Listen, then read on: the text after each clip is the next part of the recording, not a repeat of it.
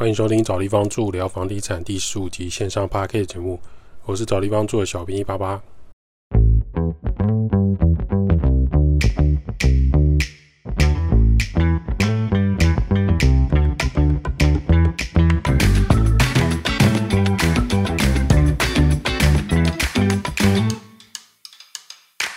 找地方住聊房地产。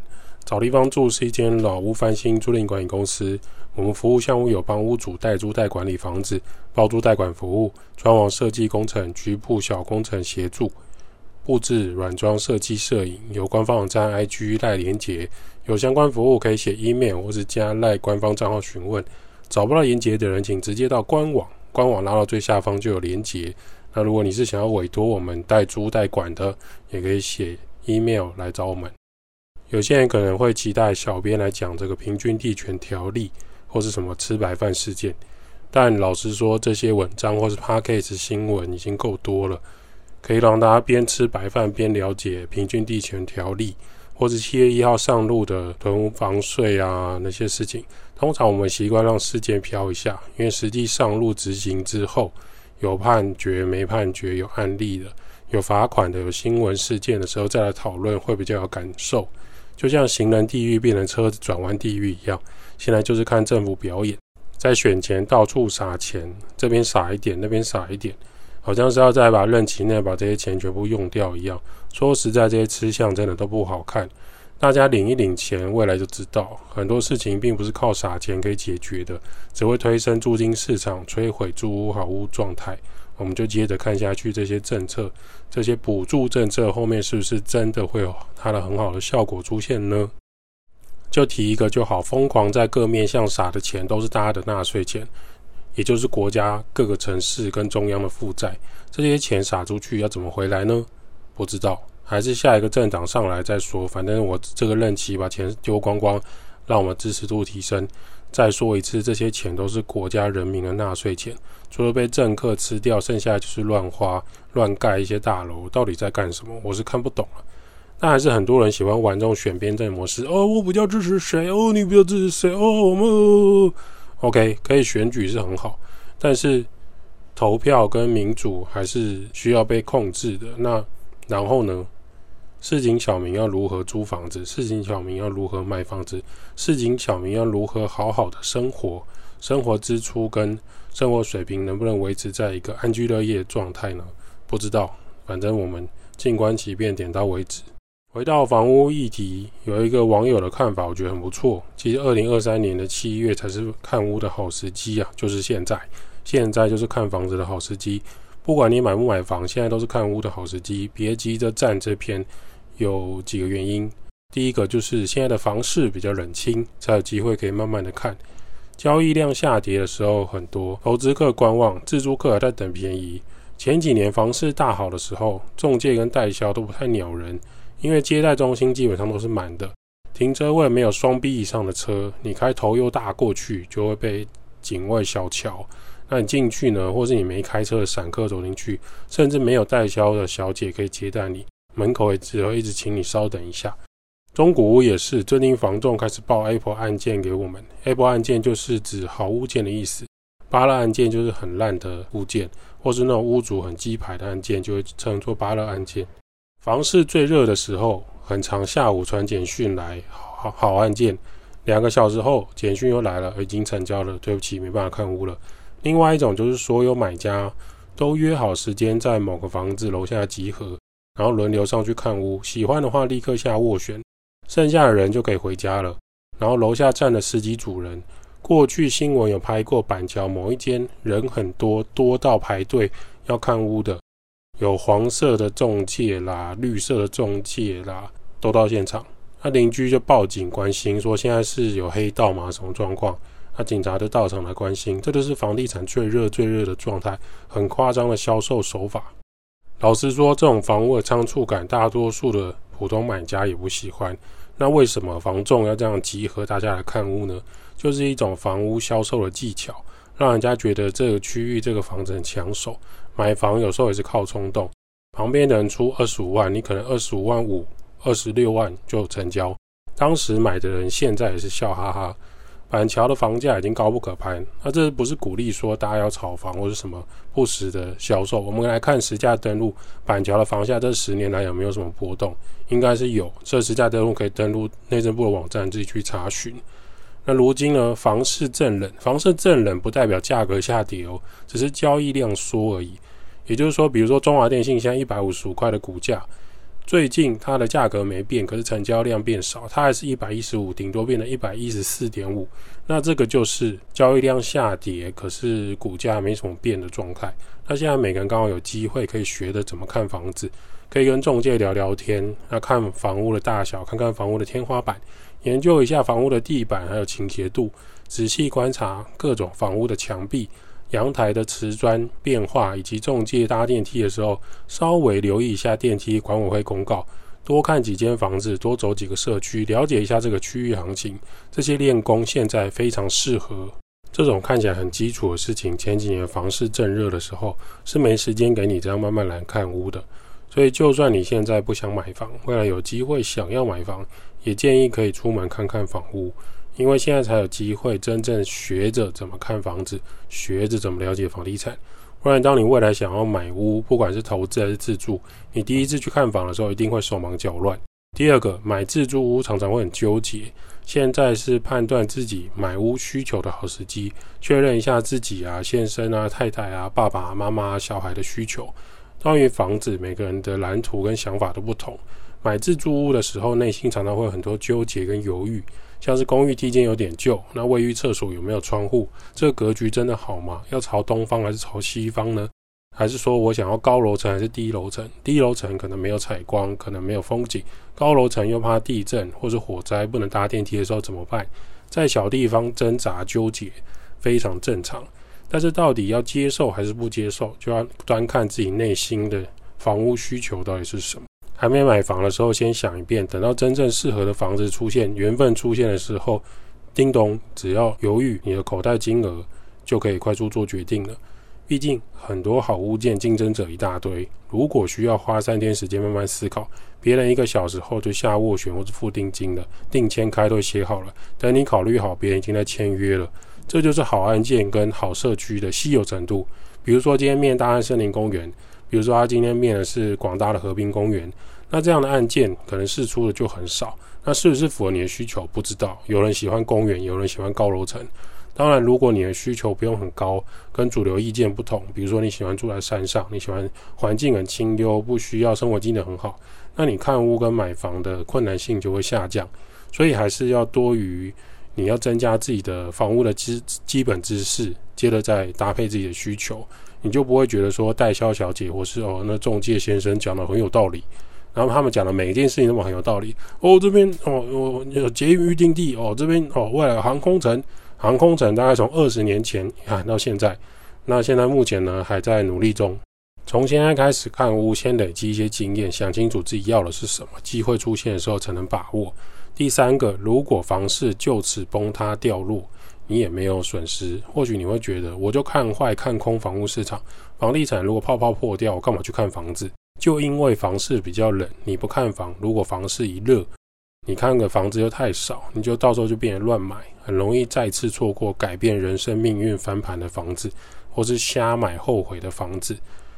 房子的投资很重大，还是需要谨慎一点。如果你今天买的是别人认识、已经做好的房子，那是不是安全很多？还是说你要去买一个陌生地区、陌生的房子，你也不知道它怎么装潢、管线怎么跑的，这时候就很危险。那如果你觉得说一千万跟买一颗卤蛋、一颗糖心蛋一样，那就当我没说，反正你想要就买吧，买颗蛋而已。当你去看房。顶多损失几个闲钱没事的下午，说不定有的中介还会送你咖啡，或是跟你聊聊天，获得一些资讯。你可能会觉得哪有中介哪有那么好心？诶，我们以前还真的有个朋友，因为她是很漂亮的女生，然后看屋都穿丝袜，中介就载着她去看房，骑车载她看房，下雨天开车载她看房，纵使没有跟她成交，她也很开心，真的很特别。然后她房屋成交的时候，还跟屋主借五十万来补那个头期款，是不是很特别？对，所以每个人的缘分跟机运真的不同。这些看屋有趣的事情，也是慢慢的累积。那现在是不是买房的好时机？老实讲，没有人知道。新政策还有政府的规定在改变。虽然美股跟台股持续上涨，但是这些资金会不会流到房地产市场，不晓得。其实未来会不会重创经济也没人知道，但绝对是一个看房的好时机点。房屋成交量缩成这样，中介跟代销一定都比较友善。出一个功课，每个人可以先去看七间房子，不管是中古屋还是新的预售屋，不一定你去看就一定要哦下斡旋就是要成交。可是你可以记录一下自己的心得，你会有不同的学习。也许你看了这七间房子，看了七个中介，你发现有几个人跟你的谈吐是比较契合的，他可以留一下资讯，未来有机会还是可以跟他联络。最近小编也收到几个不太鸟我的那个中介跟我报案子，就是买房的。老实说，那个区域我觉得很好，但我没有立刻回复，因为这个时机点需要更冷静的观察房地产。除了屋况跟价格、地点，还有政府的法规也很重要。毕竟我们没有金山银山，还是需要策略跟买房动机。另外一个投资大大毕德欧夫也分享一个文章，我觉得很适合跟大家做分享。在这个社会，投资理财的资讯已经多了非常多。那依旧还是有许多人采取是比较消极态度在面对的。投资呢是提供宽裕生活的要件，缺少投资带来的额外收入，真的可能不会影响生计，至少短时间不会，长时间不敢保证。但如果想过宽裕的生活，需要仰赖投资产生的现金流收益，这一点是毋庸置疑的。身处资本市场，我们没办法逃避一个现实，就是货币不断贬值。讲浅白一点，就是钱已经不值钱了，或是老一辈讲的钱薄了，钱薄掉了。即使是目前台湾环境，大学研究所的学历很普遍，人人都是大学生的情况下，在逻辑思维上还是没有想通，导致在投资理财上跌跌撞撞，走得不是很顺遂。例如说，全球跟台湾的通膨很严重，便当一年可以涨两次到三次。鸡排、手摇饮已经涨价无数次了，现在一杯手摇饮有一些已经到八十五块、九十块了，你注意到了吗？连基本工资都不断上扬的情况下，那股市、房市你却期待有大幅的回跌跟下跌？有些人总是会喊，例如台积电最好跌到二零零八的低点，敢不敢跌到两百五我再买？哦，台股最好跌到五千点的位置，我管它现在破万点、破万五，我就是掉到五千点我就用力接。哦，台北市蛋黄区房子哦，每平一百万跌到三十万，我才要进场买房。这些话其实都带了太多的情绪，很难让自己过上未来的好生活。这是千真万确的举例，因为网络上的言论跟讨论，很多留言区真的太过放飞自我。当你回到现实生活中，好好的多走多看，你就会发现现实跟想象的截然不同。过去每隔一段时间，毕大就会去台中跟高雄观察一下。每年他都会觉得台中变化很多，餐厅的消费也越来越贵。但是呢，这些店生意都很不错，不管平日或是假日，假日一位难求，平日也是要排队，甚至定位还订不到。高雄捷运的搭乘人数呢，也不断的增加。高雄美术馆还有高雄很多重要的市区的地点，房屋的价格一直上涨。高雄捷运呢，不像前几年都有座位。人们几乎等下都骑车开车，现在不止六日，几乎你去那边搭捷运就是站着，跟台北市大捷运已经快要差不多了。事实上，从其他乡镇市涌入大城市都会区的人口，那是越来越明显。看看台北、新北、桃园、新竹、台中、高雄，就可以观察到这个现象。台南虽然也有人口回流创业的，但相对其他县市来说还是偏少。台湾人对于便利跟机能的要求越来越严苛。就以台北市来说，捷运覆盖率很高。如果走路三分钟不会到，那十分钟应该也走得到。真的真的不行，走路十五分钟也不是多夸张的一个走路时间。但是从台湾的房价跟房租可以看出一些端倪：三分钟可以走到捷运，跟十分钟可以抵达捷运，那租金跟售价就天差地远。我们先不讨论什么对错，在市场上，我们讨论的就是买跟卖，供需法则罢了。资本市场有需求的人就是这么多，那价格就是撑在那边，始终不会下降。股市又何尝不是如此？明明已经升息升了好一大段，那为何现在的台股、美股还是一直往上冲，逼近历史新高呢？不管是美股跟台股都是如此。股市当然有下跌上涨，怎么可能永远都在涨？那已经涨了一万点，回了五千点，再涨了一万点，回了三千点，最终就是没有参与到股市经济成长的人就是输家。想在职场上或者自己的私领域有所成长，那一定要先让自己成为一个有价值的人。一旦自己有了价值、有了品牌的信念，才有可能在自己的现金跟你的薪资收入上有明显的成长。如果你自己就是一个品牌，你现在可以提升什么呢？我们不要讲一些心灵鸡汤的空话。资本市场是扎扎实实的拳头拿拳出来才有话语权的。例如说，你想要买一张台积电，举例股价五百八十九，那一张在台湾就是一千股。就是快要五十九万，所以手上有台积电数张的人，我们不会嘲笑他说：“哈哈哈，你只有几张台积电，存款没几万。”因为他有资产，这些台积电股票就是他的资产。纵使台积电和未来股价有上上下下，可是台积电就已经存在那边。同样的，一个人有一间房子或是两间房子，即使房贷还没有付清，那他还是拥有这个资产。网络上常嘲笑别人的一句话就是：“啊，你穷了只剩下房。”对不起，隔壁收回收的阿婆，她有三间房子在收租，是你比较穷，还是阿婆比较穷？这件事情在资本主义市场讲出来很世俗，不好听。可是事实上，那个阿婆就是在台湾的地位，她就是有三间房子在收租。表面上在收回收，其实只是因为她没事做，出来运动而已。这观念是严重有误的，大家要特别小心。因为房产就是资产，资产就能变现，甚至借贷。那变现借贷就可以生出钱来，这道理就不难懂。所以每个人都不要忘记投资理财对于生活的重要性。如果想要更过很宽裕的生活，想要改变这个世代的阶级，就要诚实面对自己的内心和自己的工作状态。资本市场，我们想要过上好生活，那意味着我们必须要过更有付出、更努力的状态，之后才能享受别人对我们的服务。创造出自身的价值之后，就有更多钱投入股市，或者投入房产，或是投入基金、投入外汇等各个市场。常听到理财小白说什么股票投资、基金、ETF、房产、保险，我可不可以什么都不要懂，什么都不要学，然后每个月就有钱流进来呢？想来想去，这些专家们认为还是很困难，除非你投胎很顺利，直接是有钱人家，要不然你就是做到以下三点，至少可以衣食无余。可以赢过不少人。第一个，你的开销永远压制在你收入的三分之二以下，花的钱永远不要大于赚的钱，那至少这辈子不会欠债。这是理财的第一步：节约用水，节约消费，存第一桶金。第二个，足够的耐心等待机会降临。每个投资机会都想要碰，却常常踩到地雷爆掉。这是很多有点积蓄的中产阶级会犯的错。我们不是富人，能犯的错的次数不多。我们宁可错过，再找机会出手就好。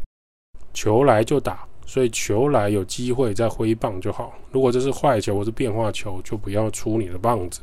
第三个，专注本业，投资自己是最好的投资报酬率最高的。不是每个人的职业都能不断的加薪，不断的往上爬，所以一定要让自己放在对的赛道上。一个洗碗工确实值得被尊重。但洗再多的碗，收入不会大增。让自己成为一个无可取代的人，将会是最好的投报率。以上提供给大家参考。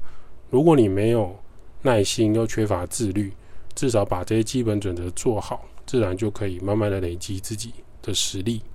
有一个网友也提到说，为什么房地产在全球在台湾都很受欢迎？原因是因为房子就是资产，即使再偏远的偏乡，他自住在国外的二级离岛。目测超过三十年以上的平房，依然有人会去贷款金钱作为他用或是投资，再将这个空屋 Airbnb 出租，也有人要跟他租屋跟度假。房子的资产运用有自住、借贷、出租这三种，不管是哪一种，对于房屋持有人来说利多于弊。即使创业失败、投资不当，房屋必须被法拍。换一个角度想，哎，至少你的。负债被转换，还有法拍屋的所得可以抵掉一些股票，不管是美股或是台股，就不一定有这么好的操作模式了。这三点完全符合现实人生必须要做到了，也一定要做到终身执行的投资理财的核心理念。如果这三点都做到，还是一贫如洗，只能说运气真的背了一点，不太理想。但努力呢，就是为了时代运转的那一天。人家说，戏棚底下站久了就是你的。重点是你得一直有所准备，有土资有财，端看大家怎么看房地产。找地方住，每个人都需要找一个舒适的地方住。代租代管、包租代管、装修工程、布置设计。趴开始分享租屋投资房地产。如果你是房东，想要找人帮你管理跟处理房客大小事，就交给找地方住。对于房地产相关、房客、房东装修有任何问题，欢迎趴开始五星好评留言。小编收集之后会在下一集节目跟大家分享喽，拜拜。